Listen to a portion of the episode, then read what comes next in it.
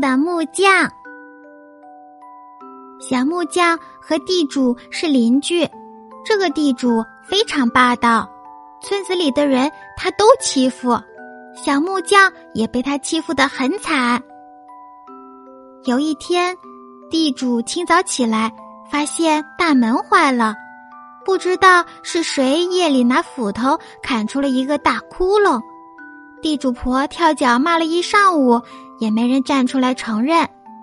事实上，大家都讨厌地主这一家人，所以地主也查不出来到底是谁砍了他家的门。地主只好请小木匠来重新为他做一扇门。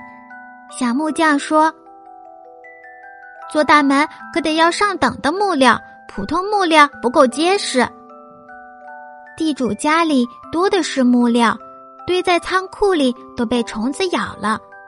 可是地主只拿出了刚好做一扇门的木料。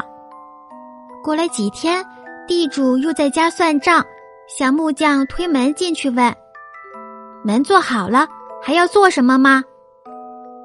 地主高兴坏了，以为还有多的木料，于是赶紧说：“再做一扇窗户。”小木匠就去把刚刚做好的门拆了，做了一扇窗户。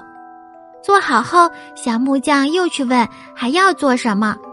地主以为还有剩余的木料呢，就说：“那就再做一个锅盖。”小木匠又回去拆了窗户，做了一个锅盖。锅盖做好了，小木匠又去问还要做什么。地主想。剩的木料，即便还有，肯定也是一点点边角料了。于是问剩下的木料还够做点什么？小木匠说：“还够做一个鼻烟壶盖。”地主忙不迭的让小木匠去做了。